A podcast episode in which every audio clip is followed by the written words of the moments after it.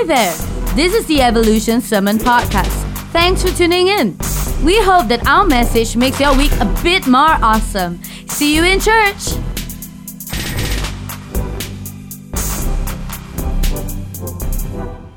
Welcome to The Evolution, everyone. And if you're joining us in person, go ahead and wave a hand and give a shout out. And those of us who are joining online, we really miss you and we can't wait to hang out with you soon. So before we start, as usual, all of us on the preaching team are thankful and grateful to Pastor and Caris for taking time and effort to edit our message, rehearse with us before every recording. It is such a privilege to have them as our pastor and leaders. Amen. So are you guys ready for the word? So sit up, take out your notebooks, open your apps, and here we go. So the title of my message this afternoon is Compensating for Worry. We are halfway through 2021. I'm sure by now most of us have developed the ability to cope with changing regulations. Last time this year, you know, everyone, Singaporeans, we are panic buying whenever regulation changed. And with this new heightened measure, everyone seems to be more chill.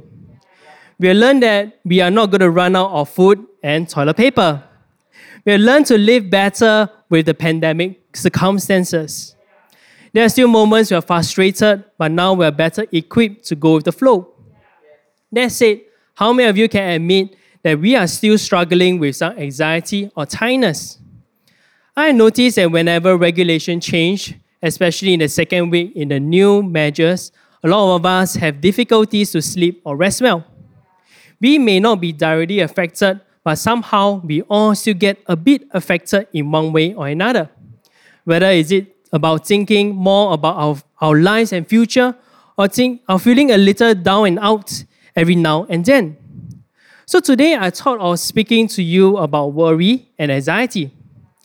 What are some of the ways that we tend to react to them and how we can respond to them in a way that help us to move forward productively.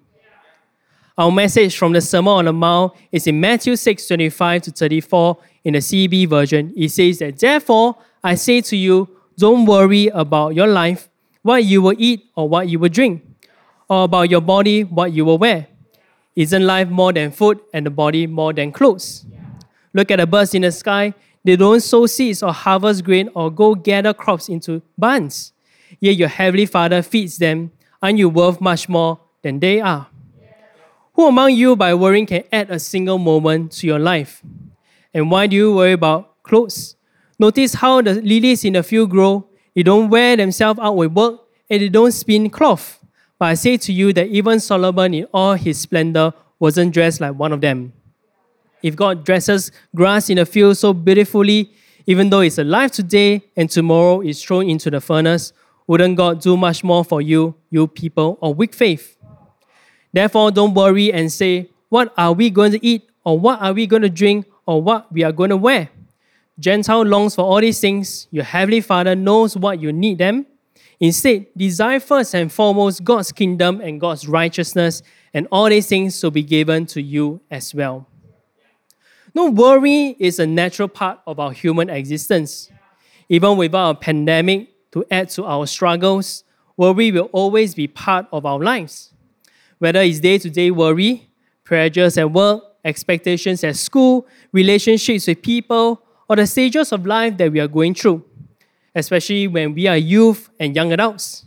In our teens and 20s, we're going through multiple periods where we are seeking out our identity, figuring out what we want to do in the future.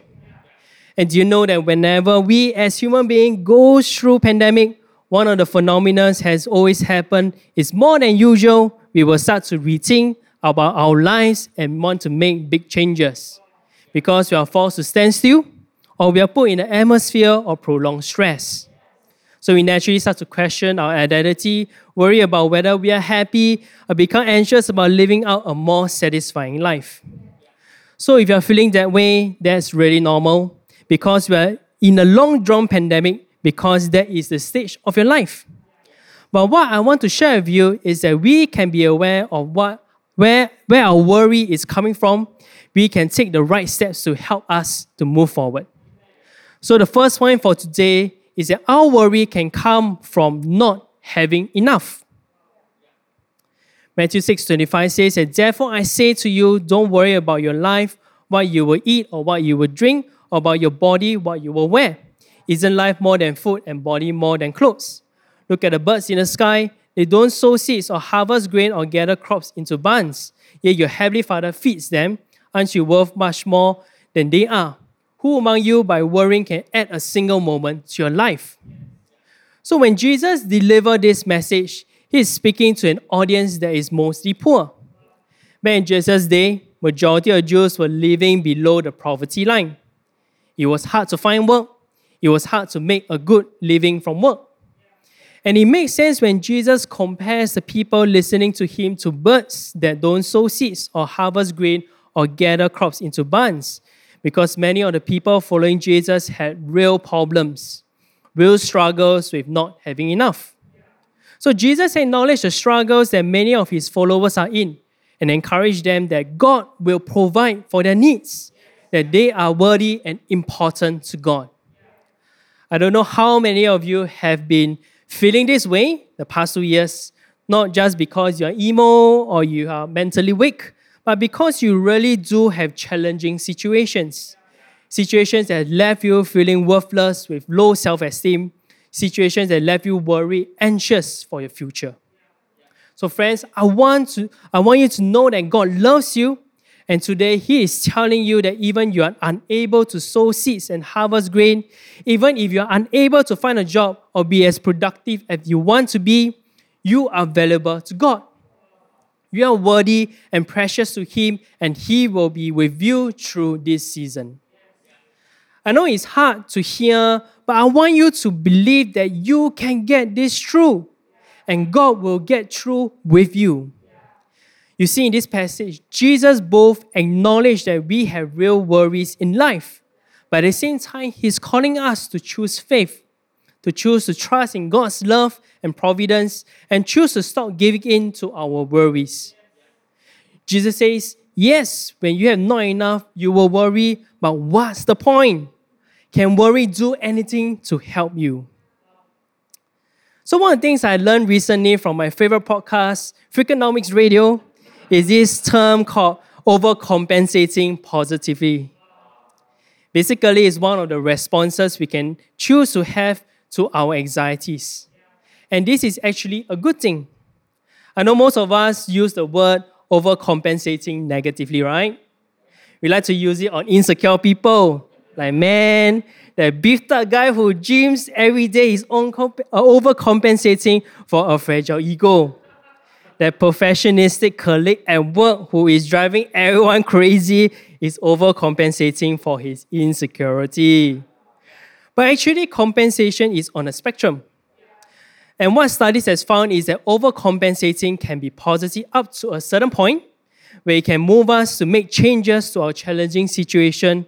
It only when it is hit a certain point that it tips over into the negative overcompensation. How many you like to read rich, uh, rags to rich stories? Okay, I do myself. You know, I, I like to hear stories about Jack Ma and Alibaba, how they came from nothing and created this amazing business.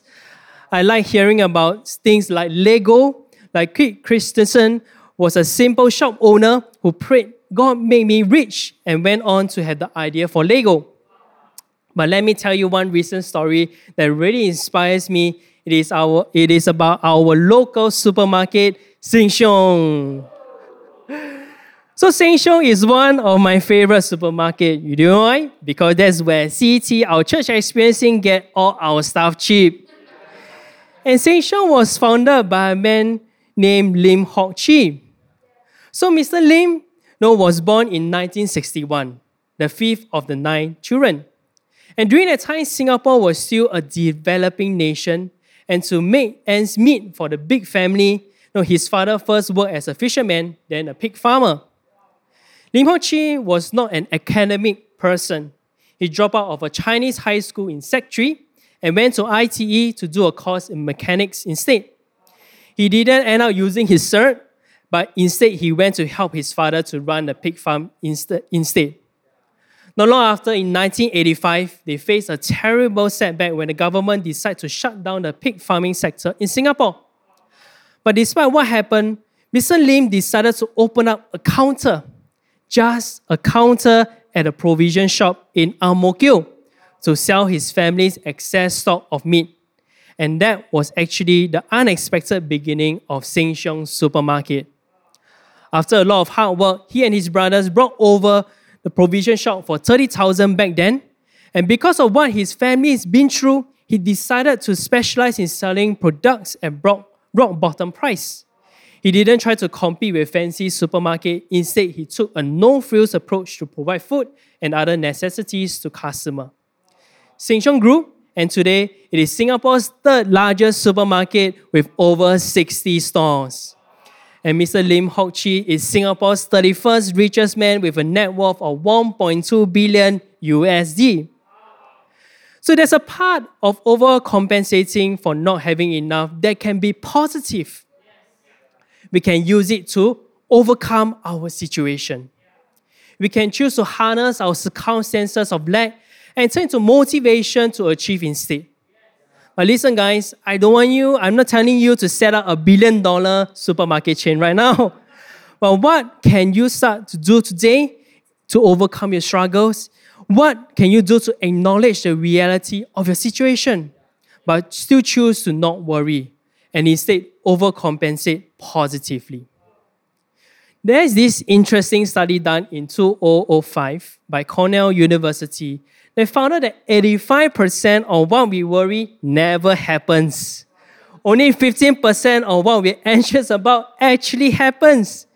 And even if this 15% does happen to us, 39% of us end up discovering that we could handle the difficulty better than expected, or that difficulty actually taught us a lesson worth learning. Conclusion from this study was that 97% of our worries are actually baseless and unfounded. So Jesus is really making sense here. Yes, 15% of our worry is real and might happen, but majority is just our fears holding us captive. And the answer is that we need to decide to stop worrying unnecessarily and do what we can to trust God and make positive forwards. We cannot 100% control our future, but we can 100% control our response. So there's another thing that I encourage you about is that your weakness in one area can become your strength in another area. So let me repeat it again. Your weakness in one area can become your strength in another area. So when we let worry run our lives, you know, we tend to focus on the wrong things. We focus on what we do not have instead of focusing on what we do have become so obsessed with dealing with our weakness that we forgot that we do have strengths. And this happened to me all the time. One of the things that our team always teases me about is that I have too many ideas. I am someone who has a firework brain. You ask me about one thing, I do not just connect to a few ideas, I connect to one million ideas. So sometimes when I'm meeting with Pastor and, and, and the team, Pastor asks me for our opinion about one thing, and I'll give them too many ideas, you know, sometimes even out of point. Sometimes this makes me focus on it as a weakness. But this same weakness is what you know, makes me callable in brainstorming meetings. When something is completely new, or, some, or when our team wants to overhaul something completely. That's when my nobody has enough ideas and my 1 million ideas you know become valuable. So listen guys very often every weakness you know is actually a strength. It depends on when and where. I think most of the time people actually appreciate our strengths. But we spend so much of our time counting the wrong things. We count the times that it is a weakness instead of counting the times that it is our strength. Alfred Adler was one of the founding fathers of modern day psychology. One of his earliest contributions was about positive compensation. At the time, he was studying a phenomenon that occurs in our physical body, but he found that often when one organ in our body is not functioning well, the rest of the organ will actually work together to compensate for the weak organ. Yes, sometimes this could have a negative effect on our body, but often this compensation actually leads the weak, the weakness becoming a positive strength instead. What strengths are you missing out on because you're overwhelmed by worry? Because you're focused on how one part of you is weak, but not realizing that it made the other parts of you strong. So, guys, today, can I give you a homework to do? Today, you know, maybe you just need to take a breath and tell yourself that do not worry. And then start to write down in your journal all the ways that you are strong and all the ways your weakness might actually be creating strength. And why not today make a decision to respond and compensate to your situation positively? So that every real not having enough can be overcome. And this brings me to my next point. The thing that is most dangerous to our lives is never not having enough, is actually feeling we are not enough. So, point number two our worry can come from feeling not enough. Can you relate to that? So, the worst kind of worry is not external, it's internal. When we feel like we personally are not enough. One of the things that worry does to us is that it causes us to have weak faith. And again, Jesus assured us okay, that God loves us. Okay, God gave us food. God will provide us clothes. And God will take care of us. But here, the worry has gone deeper. It started to affect our faith. And the most dangerous worries is inferiority because it can cause us to overcompensate negatively. So let me repeat again. Feeling inferior can, can make us overcompensate negatively. We start to over worry, overcompensate with what we wear, how we look, what we eat, what we own, and some of us use it to show off, some of us use it to fit in. Some of us use external things to cover up for, we, for what we actually feel bad about ourselves. Remember, some overcompensation can be good, especially if it comes out wanting to be productive, when it comes out from an extension of a healthy self esteem. But there are moments when it tips over, when we keep overcompensating externally to hide the defect internally. And sometimes when we keep overcompensating on the outside, it actually starts to create a deeper hole in the inside. So, you guys, nothing external can ever replace internal self confidence and assurance. So, interesting thing that Alfred Adler did as he researched, as his research progressed, was that he started to apply the idea of, of compensation in our physical body to psychology. He went on writing about positive compensation to overcompensating negatively, where a person make up for our feeling of inferiority by pursuing power, perfection, dominance, and control over other people in hope of feeling good enough. This is extremely unhealthy to our mental well being because it not only hurt ourselves, but we also hurt others in the process.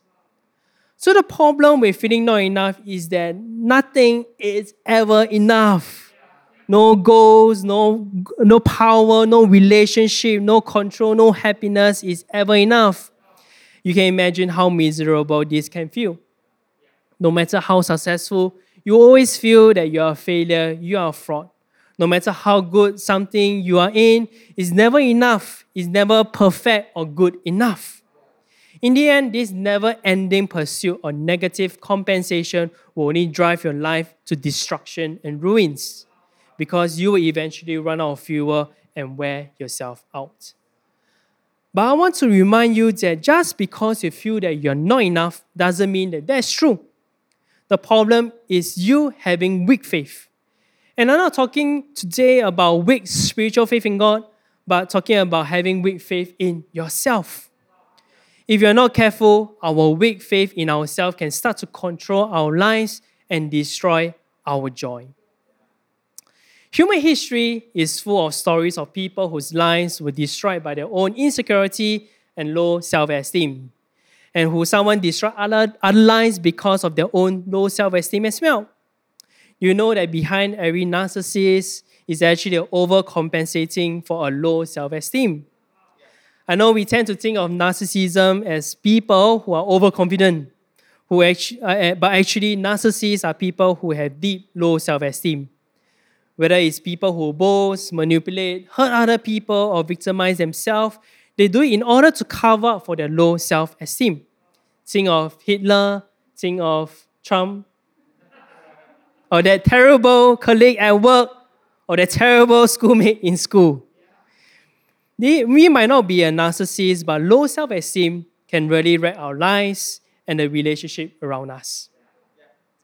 That is not God's design for you, and that is not what Jesus wants for your future.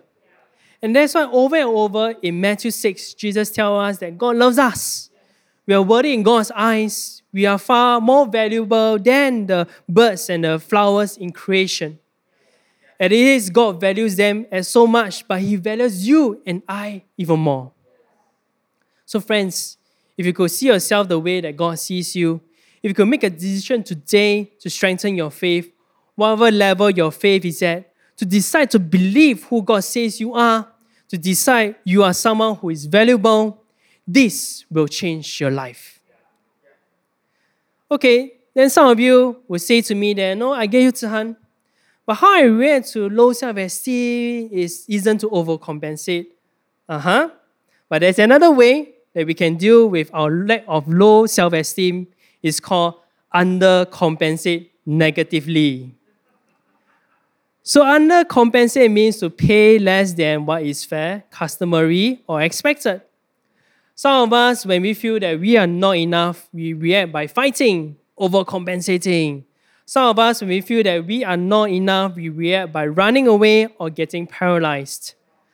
But so instead of chasing after goals, stepping on other people to get ahead, no, you run from your opportunities that you deserve. You sell yourself short by not even trying. So, for example, no, you have been responsible at work, but you let someone else take all the credit.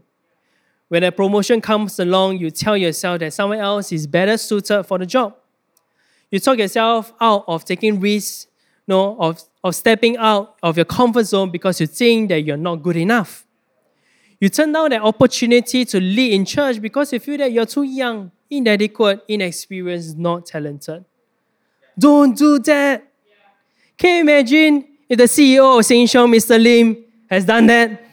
He said that I didn't even finish secondary school. I only qualified to repair cars because there's a certification I got from ITE. If you say that I don't come from a well-to-do or educated family, or he says that CEOs are only for those who attend NUS business school. Man, what a great destiny Mr. Lim would have missed out on. So guys, what destiny are you giving up? Because you're selling yourself short. What amazing future and potential are you throwing away because you're undercompensating? Because you don't believe in yourself. The Evolution, God loves you and God believes in you. Let me say one more time. God loves you and God believes in you. Every single one of you here in person or over in the screen, you have a potential. You know, behind, you know, every one of you, God has a plan and purpose for you but you had to work out your faith to catch up up to God's faith. Let me say it again. Our faith need to catch up to God's faith in us. I know that there's a lot of this trendy health, you know, mental health talk nowadays that, you know, it's okay to be sad, it's okay to acknowledge your bad feelings. Amen. I'll agree. Jesus agrees with you. He acknowledged that we worry when we don't have enough. But he also seems to be telling us here is that don't let having not having enough turn into not feeling enough. Instead, focus on believing God, believing what he thinks about you. At the end of this do not worry passage, do you know that Jesus instructs us to do to overcome our worry and weak faith? He says in Matthew 6:33, but strive first for the kingdom of God and his righteousness, and all these things will be given to you as well. Righteousness is a lot of things in the Bible, but one of them is the righteous may fall seven times but still get up. Righteous is falling but still getting up. Being a great, successful person, a person of faith, a person of God, doesn't mean you never fall. It doesn't mean, it means that you will fall, but you will still get up. Instead of looking at your mistakes, the weakness as failure, why don't you look at it as falling? Failure can feel so final, but falling is different. When we fall, all of us will know how to get up. You see, you can't grow if you do not fall. You can't grow if you are too scared to take risks. You can't move forward without sometimes being hard. Growth comes with falling, but with righteousness, no, ask God, we will rise up. So every time when you feel like you are falling into a hole or feeling inferior or worried, stop worrying about this bad outcome because it's not going to happen. Stop worrying that you're not enough, but keep getting up and going at it again. When you do that, you're allowing God to turn your weakness into strength. And everybody say, Amen. So, last point for today to grow stronger as a person is point number three move from self awareness to God awareness. Move from self awareness to God awareness. Having self awareness is a great thing when we have been talking a lot about it recently. It allows you to know yourself, understand your motivations, and ultimately make better decisions.